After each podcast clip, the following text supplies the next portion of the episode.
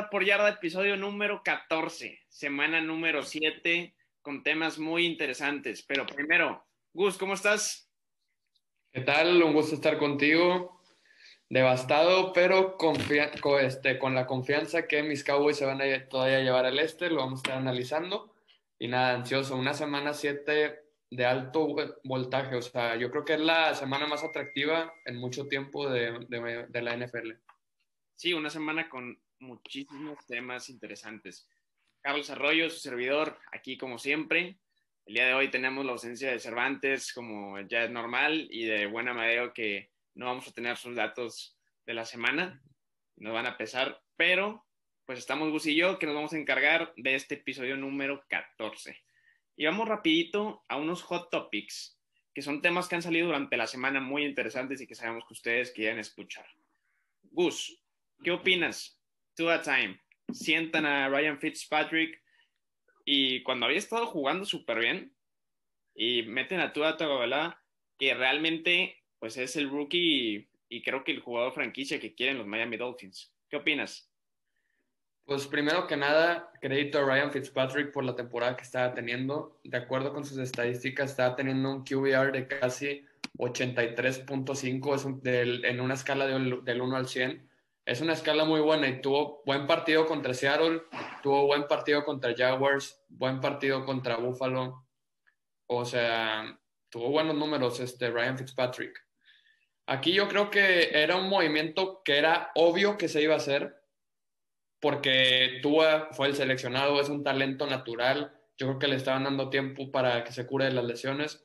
Yo creo que hubo mucha presión de parte eh, de la directiva porque Joe Burrow ya está jugando bien y es el titular. Justin Herbert ya entró al quite y está siendo titular. Yo creo que hubo una presión ahí para meter a Tua Tagovailoa, pero yo siento que aquí Miami tiene aspiración, aspiraciones de playoffs porque lo pones a ver y Buffalo, Buffalo ya tiene dos, dos perdidos consecutivos en récord de cuatro ganados, dos perdidos. Y los Patriotas, dos ganados, tres perdidos con una sorpresiva este, derrota ante los Broncos. Ahorita se enfrentan a, los Niners, que yo creo que van a, van a volver a perder, pero vamos a hablar eso más, más al rato. Y Miami con un récord de 3-3. Y se veía que Ryan Fitzpatrick estaba jugando muy bien. Le estaba, estaba teniendo química con la ofensiva, con Gaskin, Parker, Preston Williams, Gesicki. Y se veía que disfrutaban jugar para él. Yo siento que esto puede ser un beneficio a largo plazo pero a corto plazo no entiendo la decisión. Ryan Fitzpatrick estaba jugando muy bien. Siento que a lo mejor esa química que tenías con Fitzpatrick ya no, ya no va a volver esta temporada si tú de plano no juega bien y le cuesta adaptarse a lo que es el, nivel profesional de la NFL. Totalmente, creo que la, la, mayor presión no es tanto lo de Joe Burrow, creo que es que Justin Herbert entró, empezó a hacer las cosas muy bien y, realmente creo que es un poco injusto. Yo sí considero que Fitzpatrick había estado jugando muy bien. Pues, le ganó a San Francisco en un, en un partido sorpresivo para, para todo el mundo. Este, y de todas formas, Fitzpatrick seguía corriendo y saliéndose de la bolsa como cualquier jovencito. Yo creo que esta temporada Fitzpatrick había estado jugando pues al nivel de un, de un coreback titular, pero hay que ver qué hace Tua porque no es cualquier coreback. Es un coreback que en college sonaba demasiado y que era de los prospectos, y lo vimos, o sea, entre los Chargers y, los Dolphins se lo peleaban. Entonces, hay que ver, hay que ver cómo puede, cómo puede salir esto de, del cambio de coreback. Le toca un partido de inicio a Tua muy difícil, que es contra los Rams, estar en constante presión de Aaron Donald, que que aguas, ¿eh? Porque tú es de cristal también, y eso lo sabemos. Y Aaron Donald es de piedra. Entonces habría que, ver ese duelo. ¿Qué opinas de eso? ¿Crees que, ¿Crees que es un partido fácil para que alguien empiece pues su carrera en la NFL como coreback? para nada, pero considero que tiene una bye week, tiene semana de descanso los Dolphins esta, esta semana, a lo mejor se puede adaptar bien al playbook, entenderse la química con los jugadores y entenderse bien. Pero qué bueno que toca ese tema de las lesiones, porque si mal no recuerdo, Tua tiene cinco cirugías ya en fútbol colegial. Y yo soy de la idea de, lesionado en el college, lesionado en los profesionales. Ojalá no, voy a tocar la madera para que no, para que para que no pase eso. Pero pues hay que ver, o sea, si Tua tiene la durabilidad de un coreback franquicia que ocupa Miami. Porque sin las lesiones, yo considero que Tua pudo llegar a ser la primera selección global del draft. Esa lesión le afectó mucho sus, o sea, pudo, Cincinnati pudo haber agarrado a Tua en vez de a Joe Burrow. Sí, sí, totalmente de acuerdo. Pero bueno, totalmente de acuerdo con eso. Creo que va a ser un partido interesante. La bye week es algo que le sirve muchísimo a Tua. Pero bueno, ahora pasamos a un siguiente, a un siguiente hot topic que es pues bueno, vimos el, desastroso partido de Baker Mayfield contra mis Pittsburgh Steelers. Le tiraron, le tiraron los, los periodistas increíble a Baker y Baker salió, pues se puede decir a, su defensa.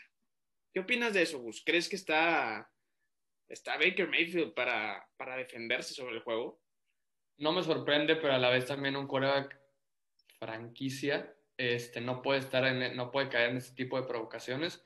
Y ahí te va, no tiene argumentos para favorecer su juego, porque te voy a decir, está promediando alrededor de 120 yardas aéreas por partido. Es muy malo ese número. O sea, contra Baltimore, 189 yardas, contra Bengals, 219 yardas, contra Washington, 156 yardas, contra Cowboys, 165 yardas, contra Pittsburgh, 119 yardas. ¿Qué te quiere decir? Que no confían en él para darle mucho la bola porque saben que cuando se la dan, el equipo se mete en problemas. Aún y contra la peor defensa de la liga de mis Dallas Cowboys, no le dan la confianza a Baker Mayfield porque saben que si este equipo no corre para arriba de 120 yardas, están en problemas. ¿Por qué? Porque están obligando a Baker Mayfield a lanzar la bola y a cometer errores estúpidos. Esas dos intercepciones que tuvo contra Pittsburgh, sobre todo la primera, que fue el pick six de Minka Fitzpatrick, tienes que leer la cobertura tú como coreback. Fue una jugada que si veía a Odell Beckham solo corriendo el, slant, estaba más solo Odell Beckham que el receptor en el slot. Creo que era Higgins el, receptor. Y nada más brincó Fitzpatrick gracias a las diagonales. Y la otra, corriendo bajo presión, en vez de tirarla afuera, lanza un pase a ver qué pasa, Ave María, y la intercepta Pittsburgh. Son errores muy estúpidos de Baker Mayfield que, su, que dice, dice, va, o sea, tengo que mejorar, pero a ellos les pagan por, por criticar, a mí me pagan por jugar. ¿Eso qué tiene que ver? O sea, con todo respeto, yo creo que ya puede detonar una bomba ya en Cleveland si Baker Mayfield sigue sin jugar bien. Sí, creo que Baker Mayfield llegó, o sea, el principal problema es que llegó como el mejor prospecto que había. Llegó también un poco hypeado por lo que venía haciendo los Browns donde llega Odell Beckham Jr. y todo el mundo empieza con, la faramaya de que, los Browns y los Browns, la única vez en mi vida y en la historia del mundo que he visto que la gente le va a los Browns, que compran la jersey, no sé qué. Entonces, siento que esto hizo que le metieran más presión a Baker Mayfield. Totalmente. Y no creo que sea un quarterback eh, elite, para nada. Pero para nada y se me hace bien complicado en que lo pueda llegar a hacer. Creo que es un coreback, como dices, tiene muchos errores muy infantiles y ya no es un rookie. tercera, tercera temporada. En la tercera temporada es cuando los corebacks ya tienen que mostrar su nivel. Está el caso de Sean Watson, Dak Prescott, Lamar Jackson, Patrick Mahomes. Y en esa clase de corebacks, en la del 2018, Baker Mayfield fue la primera selección global, con corebacks encima de Lamar Jackson, que ya fue MVP, que Josh Allen, que está jugando fuera de serie, o sea, Sam Darnold, que es una situación totalmente diferente, pero yo considero a Sam Darnold que batalla con lo que puede en Jets. Pero Baker Mayfield fue la primera selección global. O sea, no puedes quedar mal tú y sobre todo ya te rodearon de un, de un talento del Salón de la Fama como lo es Beckham, un receptor consistente como lo es Jarvis Landry, Austin Hooper, buen tight end. Tienes buen backfield, Kareem Hunt, que fue corredor elite en Kansas City, Nick Chubb, que es un bulldozer, buena línea ofensiva ya todo cae en la culpa, en la culpa del coreback. Ya no hay excusas para Mayfield, ya no hay excusas. Tiene que jugar bien. Incluso le cambiaron al coach, al head coach. O sea, no, no, no lo veo defendible. Creo que Baker Mayfield, en lugar de andar este, peleándose, lo mejor es, como dice, o sea, que se ponga a jugar y que se ponga a mejorar, pero demuéstralo. En lugar de estar, pues, se puede ir peleando con, con la media. Pero bueno, pasamos Otro hot topic, este topic me duele en el alma, pero en el alma, en el alma. Antonio Brown. Hace nada se fue de los Steelers, robó 21 en, en cap space, porque ese era el contrato, 21 millones. Este, y los Steelers, por deshacerse de él, aceptaron que AB se fuera con esos 21 millones. Después, llegan a Raiders. Raiders da dos draft picks por él. Terminan cortando. Llega Patriotas. Ni siquiera pudo Patriotas controlar la actitud de Antonio Brown. Ahora, llega a los Tampa Bay Buccaneers. Después de sus ocho juegos de suspensión, después de todo el show que hizo durante toda la temporada, ¿qué, es, qué se espera de Antonio Brown ahorita? Antonio Brown que era, para mí, el mejor receptor que había en la liga, por stats, por jugadas, por todo. Pero, dos preguntas. ¿Crees que llega Antonio Brown, se puede decir, en un nivel que tenía hace dos años a los Tampa Bay Buccaneers?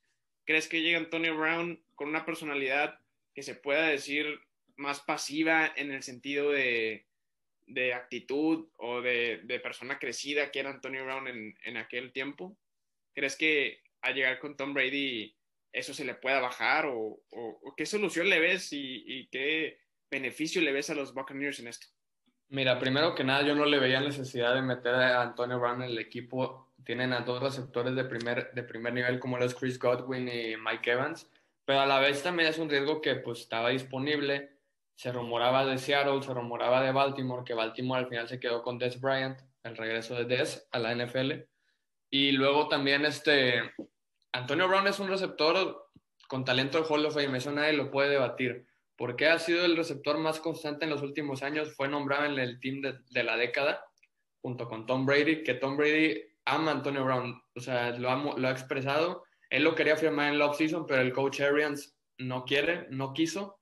Pero al parecer Tom Brady ganó la partida y convenció a Bruce Arians que Antonio Brown puede cambiar. Si había un coreback en la NFL que podía cambiar la actitud de Antonio Brown es Tom Brady. ¿Por qué? Por el liderazgo, porque sabe que literal ya es old school, tiene que comportarse bien.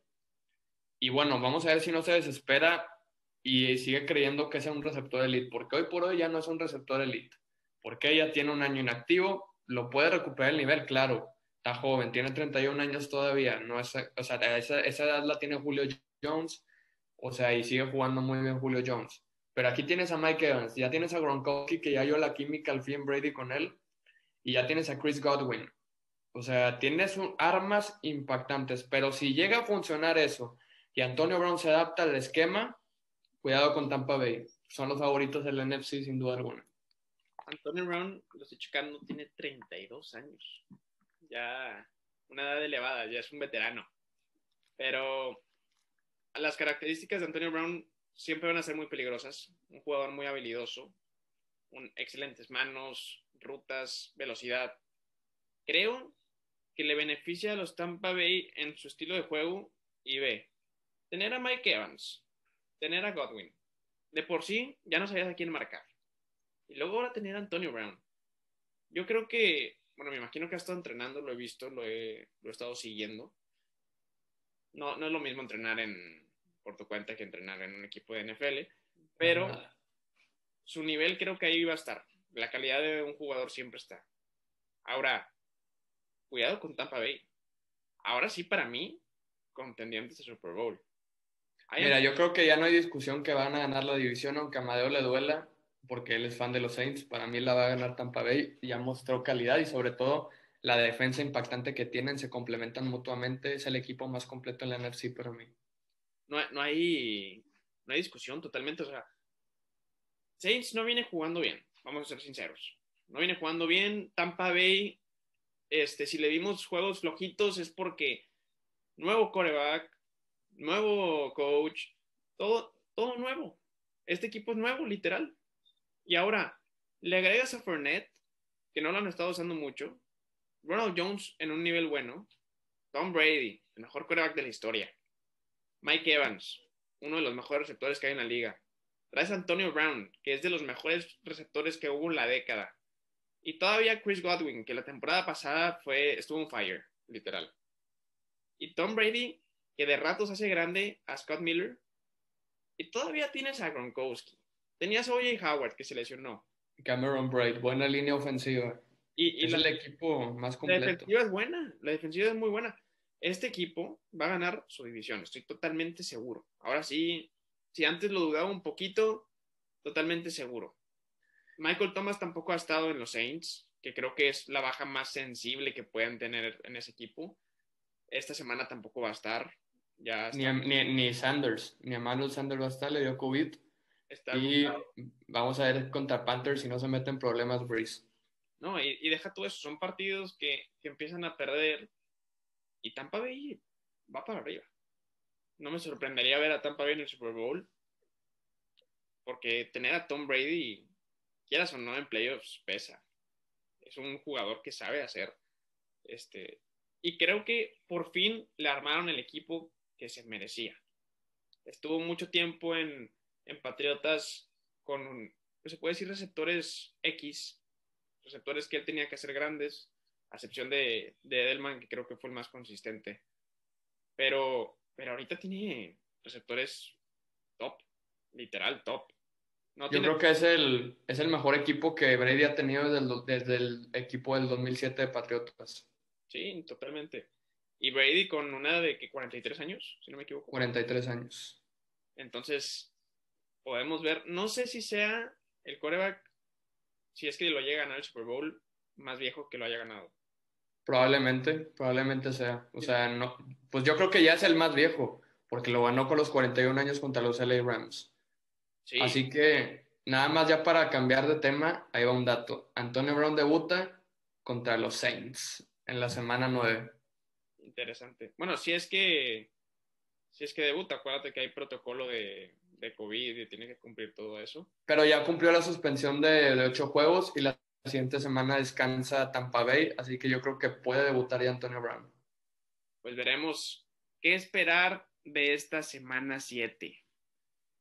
¿Con qué partido quieres empezar, Gus? Una semana con muchísimos juegos interesantes. Hemos visto que esta temporada ha sido una temporada de altibajos para los equipos. Vemos que un equipo puede jugar mal una, una semana y la siguiente semana ser un equipazo. ¿Qué partido consideras tú interesante para esta semana 7? Mira, considero, vamos a dejar los dos partidos este, aparte, los que tenemos. Considero que un juego atractivo, no a lo mejor bien jugado, pero atractivo, va a ser el Green Bay contra Tejanos. Considero que Sean Watson ya está jugando mucho mejor desde que se fue Bill O'Brien. El equipo estuvo a nada de ganarle a Tennessee, se fueron a tiempo extra. Y Aaron Rodgers, después de la semana de descanso, considero, o sea, ya después de perder un partido, ser humillados en televisión nacional, van a ser, yo creo que vaya a regresar con la furia que tiene Aaron Rodgers y la defensa de Tejanos también no para nadie. Así que va a ser un juego de altísimas y ese va a ser un partido llamativo. Ahí te va, uno que me llama mucho la atención a mí, que siempre se pone muy bueno, es el Bengals Browns. Bengals Browns. muy nivelado, siempre es de muchos puntos. Vimos hace poquito en esta temporada ya un partido, pues se puede decir, muy interesante.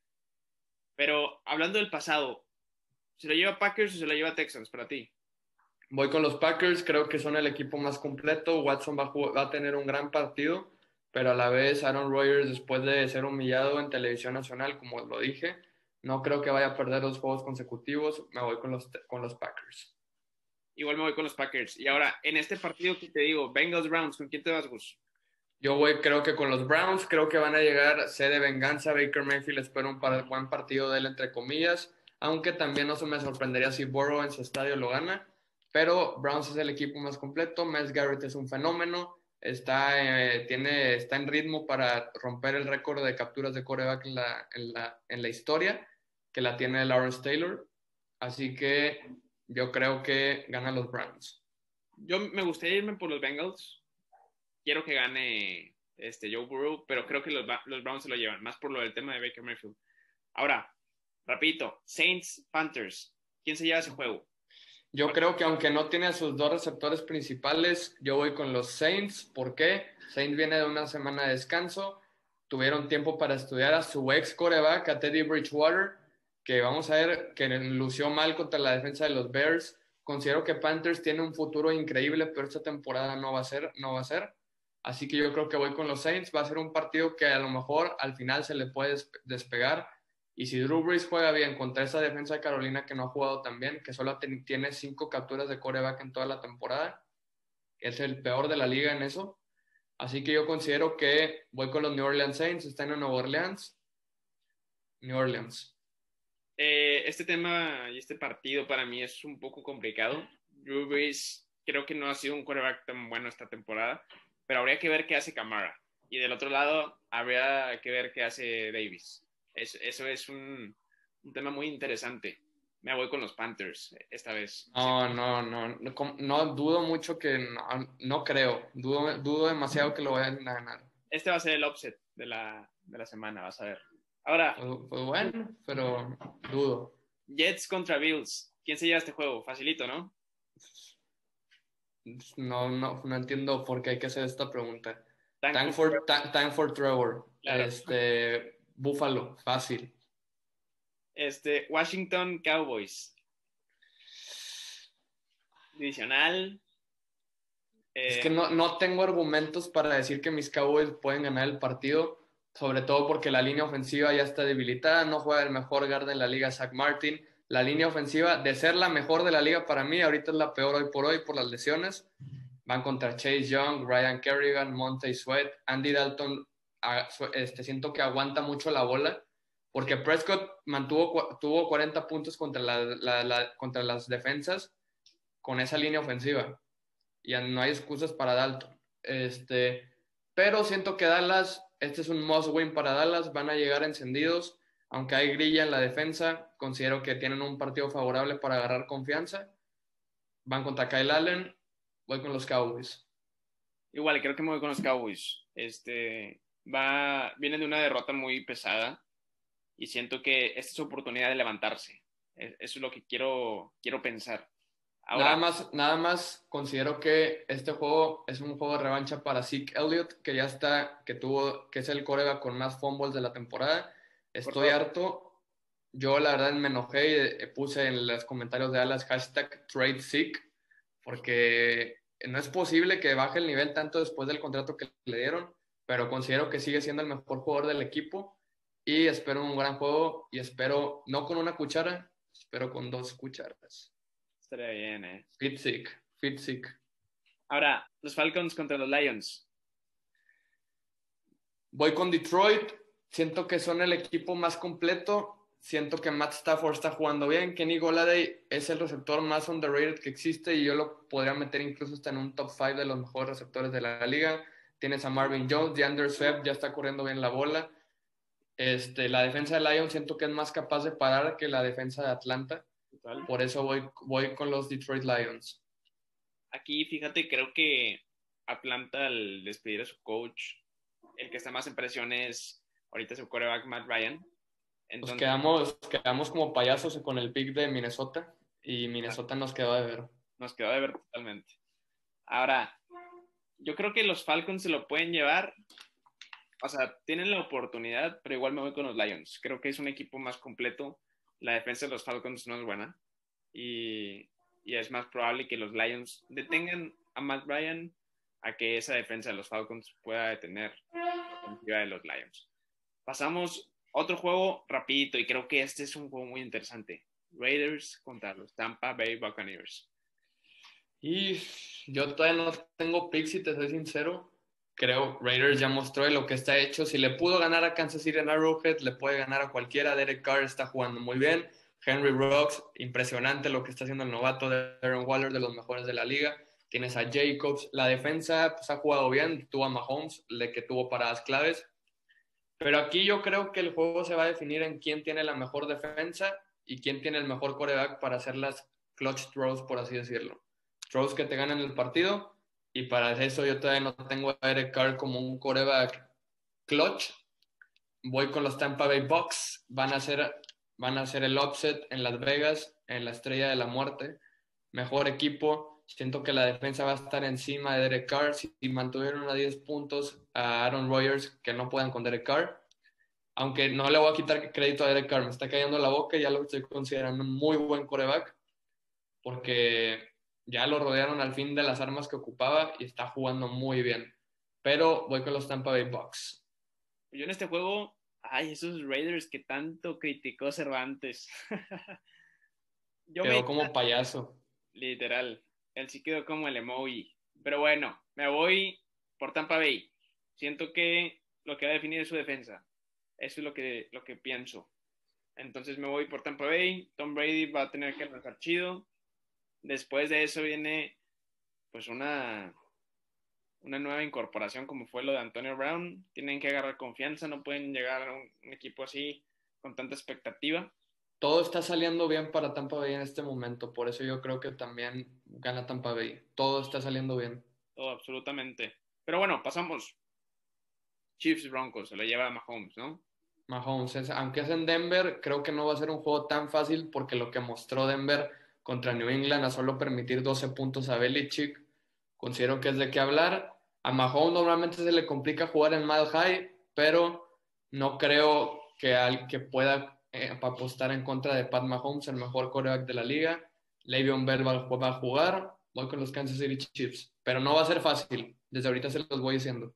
No, yo también siento que se les va a complicar, pero voy con los, voy con los Chiefs, porque son los Chiefs y es imposible ir en contra de los Chiefs en algún juego. ¿Estás de acuerdo? Claro. Chargers Jaguars. Yo creo que se lo viene llevando mi Justin Herbert, ¿no? Claro, ya es hora de que tenga su primera victoria como profesional. Ya es hora. Se le han ido partidos impresionantes de la bolsa a Chargers, como 23 a Nueva Orleans, 23, eh, le iban ganando por 17 puntos a Tampa Bay en su estadio, por 9 puntos a Kansas City. Este es un equipo bueno que si sabe cerrar los partidos se puede meter a postemporada, aunque tiene un récord ya no favorable pero le van a, le van a hacer miserable a Gardner Minshew, que ya está jugando mal. La ofensiva de Jaguar no hace clic, la defensa tampoco no hace clic. Voy con el equipo que ya tiene la química, voy con Herbert. Totalmente. Y los, y los Chargers. Ahora, este, viene un partido interesante. Los Cardinals contra los Seahawks. Cardinals que viene de humillar a tus Cowboys, Seahawks que viene de humillar a media liga. Eh, ¿Con quién te vas? Tengo el offset de la semana, voy a Arizona, creo que le van a ganar a Seattle. ¿Por qué? Ahí te va. La defensa de Seattle, ahí donde la ves, abajo del radar, es igual que la de Dallas. Están en la popona más que ellos tienen a Bobby Wagner y a Jamal Adams. No juega Jamal Adams, así que considero que esta, esta defensa permite 506 yardas por partido. Es algo penoso. No sé, me sorprende sobre todo de las defensas del coach Carroll porque el coach Carroll siempre ha tenido defensas buenas, pero ahorita Kyler Murray viene embalado. No veo cómo puedan detener el ataque de Hopkins, Kirk, Fitzgerald, Kyler Murray corriendo la bola. Es algo difícil de detener. Y creo que la defensa de Cardinals tiene ahorita probablemente al mejor safety en Buda Baker. Lo que hizo Buda Baker a Dallas puede que hablar. Tienes todavía a Patrick Peterson. Creo que es en Arizona el equipo viene motivado. Yo voy con los Cardinals. Le van a poner la primera derrota a Russell Wilson y a los Seattle Seahawks. Se los voy diciendo. Aunque tú creas que es offset, para mí creo que también se los llevan los Cardinals. El que no esté Jamal Adams en una defensa, para mí ya muy X de, los Seahawks, a excepción de esos dos jugadores, que son jugadores pues, game changers, ¿no? Pero tienes que cubrir a DeAndre Hopkins está del otro lado Christian Kirk. Y todavía tienes el gran peligro que es Kyler Murray moviéndose de balón con sus pies. Yo creo que. Y los Cardinals, la defensa de los Cardinals viene jugando bien. Obviamente, Seahawks en la ofensiva con el monstruo de Metcalf y con Russell Wilson moviendo la bola está complicado. Pero para mí sí se lo llevan los Cardinals y va a ser donde ese invicto va a caer. Mira, ahí te va. Russell Wilson tiene un QBR contra Arizona de 70.3. El peor QBR de un coreback contra un, el peor QBR de Russell Wilson contra un equipo en la NFL. O sea, históricamente se le complica a Arizona. La temporada pasada fue Arizona a ganarle a Seattle. Este, y considero que aquí muchos no lo pueden ver como offset. Yo lo veo sí como un offset porque Russell Wilson está jugando históricamente bien va a ser el MVP, eso no se lo quita, pero siento que la defensa de Seattle no para nadie y eso le puede meter graves problemas. Kyler Murray viene embalado, Kyler Murray. Sí, igual me voy con los Cardinals. Esta vez, para mí, de esta Week 7, solo sale un invicto. Y está entre. Está entre luego, luego lo vemos. Pero bueno, este, antes de pasar a los juegos de peso, los juegos de voltaje, como dice Gus, Rams contra los Bears, ¿quién se lo lleva? Este juego es, siento que el récord maquilla mucho a estos equipos. Los Rams le han ganado todos sus partidos a la NFC este, a la, a la NFC List.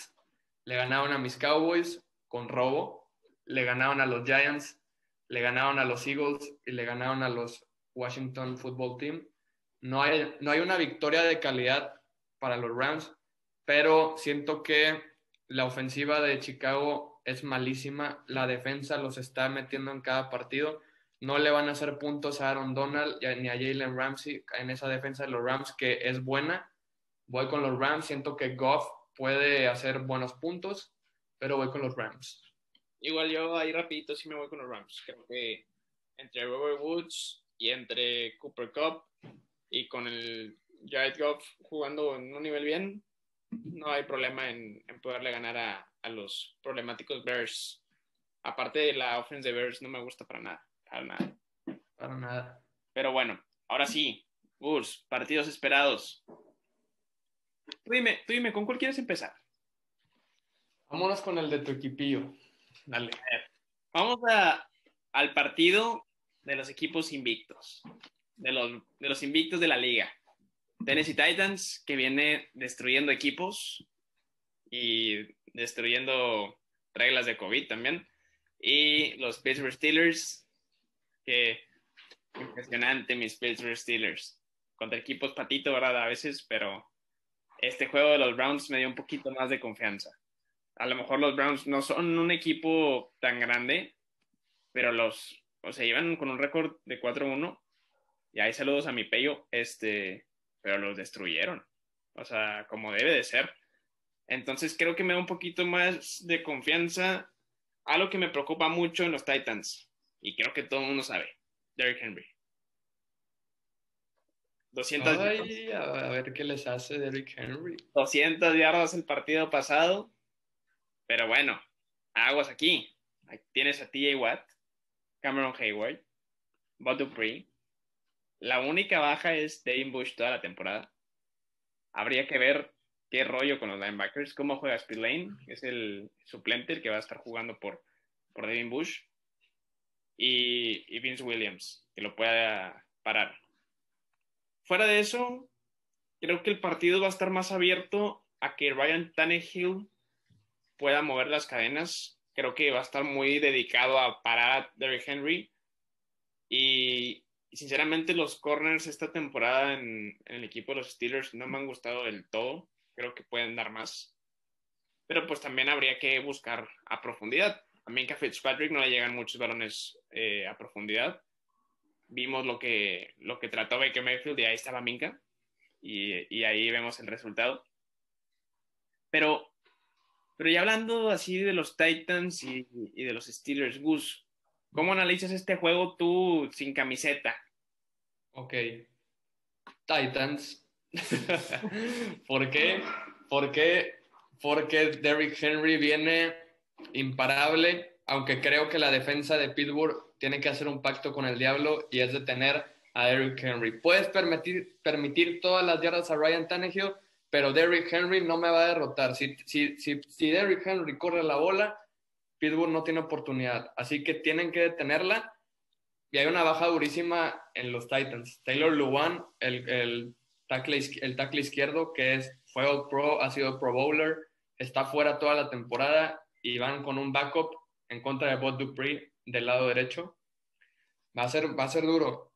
O sea, eso puede ser un macho para ver. Pero yo aquí creo que los Titans están jugando bien en la ofensiva y siento que no son mejor equipo que Pittsburgh en las áreas, pero siento que vienen jugando bien. Es en Tennessee. Si Pittsburgh no ha, no ha jugado bien su secundaria, ha jugado bien contra Baker Mayfield, como lo he dicho ahorita, tuvo 119 yardas y tuvo un partido penoso. Y los Titans, Ryan Tannehill está promediando 320 yardas de, de pase por partido. Hay que poner atención en Tannehill, está jugando bien, que incluso se puede llegar a meter en conversación de jugador ofensivo del año.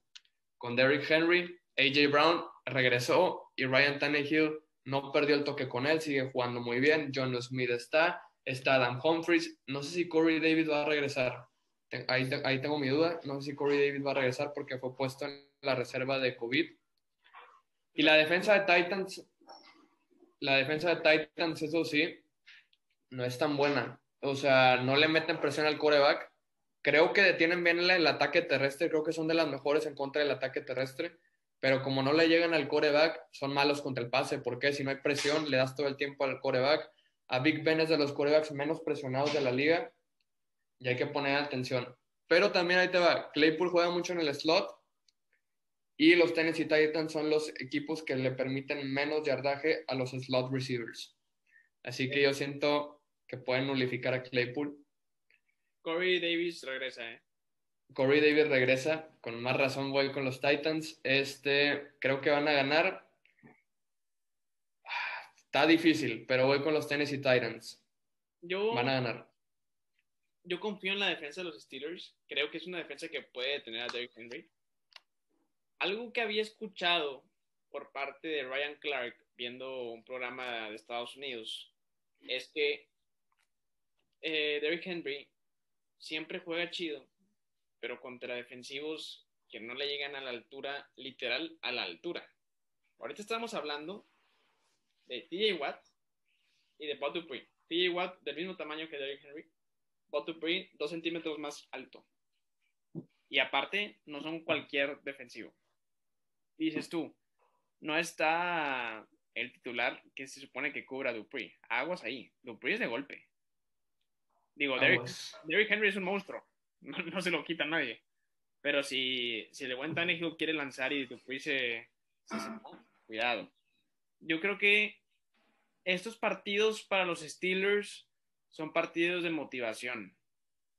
Estaban diciendo que era un 4-0 de, de papel fueron y empinaron a los Browns que venían bien. Ahora, creo que esto es lo que le gusta a la defensa de Steelers, esa motivación de, que les digan que no, no, van a poder, no van a poder. Para mí, este partido se la lleva la defensiva de los Steelers. Para mí. Mi, la, la, la ofensiva de los Steelers, fíjate que siempre cumple.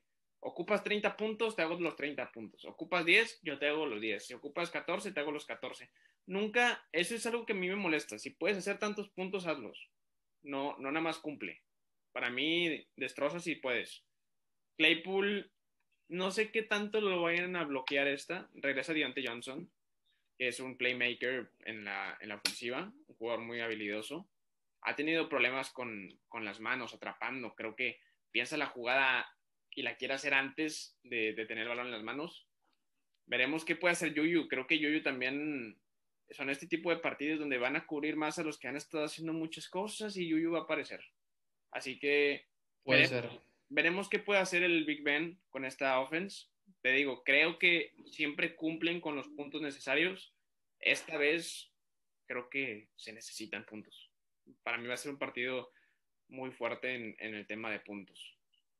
Sí, estoy de acuerdo y considero que va a ser un juego de altas por si le quieren meter la línea está favorable para que sea arriba de 50 puntos, así que yo le metería, no tengo pronóstico, o sea, no metería directo un equipo, le metería nada más al over de 50.5. Ok. Para mí, pues te digo, como aficionado, voy por los Steelers, confío en mi equipo, pero siento que es un partido, se puede decir, perdible. Parte de ese 12-4 que te prometí. Está este, bueno. Pasamos al siguiente partidito. Ahora sí, un partido interesante. Unos equipos que, pues, puede decir que han tenido altas y bajas durante la temporada. Los Patriotas del buen Cervantes contra los 49ers de Jimmy G. ¿Qué opinas? Voy con los Niners. Creo que Patriotas hay muchas cosas que no me están gustando. Cam Newton no me gustó para nada contra la defensa de Denver. Se vio muy errático. Claro, venía regresando de COVID, tuvo nada más dos días de prácticas, pero a la vez siento que Kyle Shanahan tiene buen récord contra Belichick, este, le va bien normalmente contra Belichick, de, o sea, le mete puntos, por así decirlo, sabe cómo jugarle a las defensas de Belichick, no, no ganarles, pero sí les mete puntos. Y siento que la defensa de Niners ahorita sigue siendo de las mejores, lo mostró contra los Rams, los, los pararon, el juego contra Miami quedó en el olvido, fue un juego nada más, a la, de vuelta a la siguiente página. Y siento que cada partido de Niners va a ser un must win. Tienen que ganar este tipo de partidos porque ahí te va el calendario que tiene, que tiene Niners. Les toca después Seattle, Packers, New Orleans, Rams, Bills, Washington, Cowboys, Cardinals, Seahawks. Todos sus partidos son de muerte, por así decirlo, más que el de Cowboys y el de, el de Washington. Todos los demás son partidos impresionantes y Seattle va invicto, Cardinals va 4-2. Entonces no se pueden dar el lujo de perder estos partidos. Cada partido lo van a jugar con el chip on your shoulder, como le dicen. Y voy con los Niners. Voy con los Niners. Van a ganar. Igual voy, voy con los Niners. Me decepcionó mucho los Patriotas contra Denver. Creo que era demasiado un partido que era muy ganable. No sé si sea el tema de que Cam Newton venía regresando de lo del COVID y que no había entrenado. No, quiero, quiero creer que no fue eso. Bueno, me gustaría creer eso, pero los Titans, casi todo el equipo no entrenó. Y aún así tuvieron 36 puntos. Y aún así van 42, 42, iban invictos. O sea, yo creo que no sé si fue mucho el hype de Cam Newton, espero que no. Me gustaría que sea otra vez un jugador top. Pero esta vez voy con los Niners. Creo que después de esa derrota contra Dolphins, le fueron a jugar muy bien a los Rams. Y, para mí fue nada más un descalabro. Mucha gente ya lo ve como, no, los Niners ya no, ya no juegan bien. Un partido. A todo el mundo le pasa. Patrick Mahomes perdió contra los Raiders.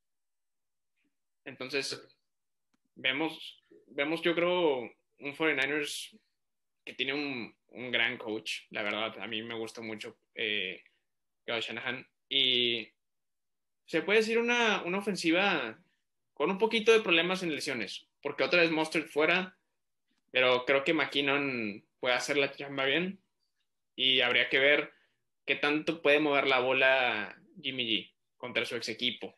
Contra Belichick, el que lo intercambió, Vamos a ver, yo creo que también tiene sede de revancha Jimmy G y tiene que mostrar que fue un error.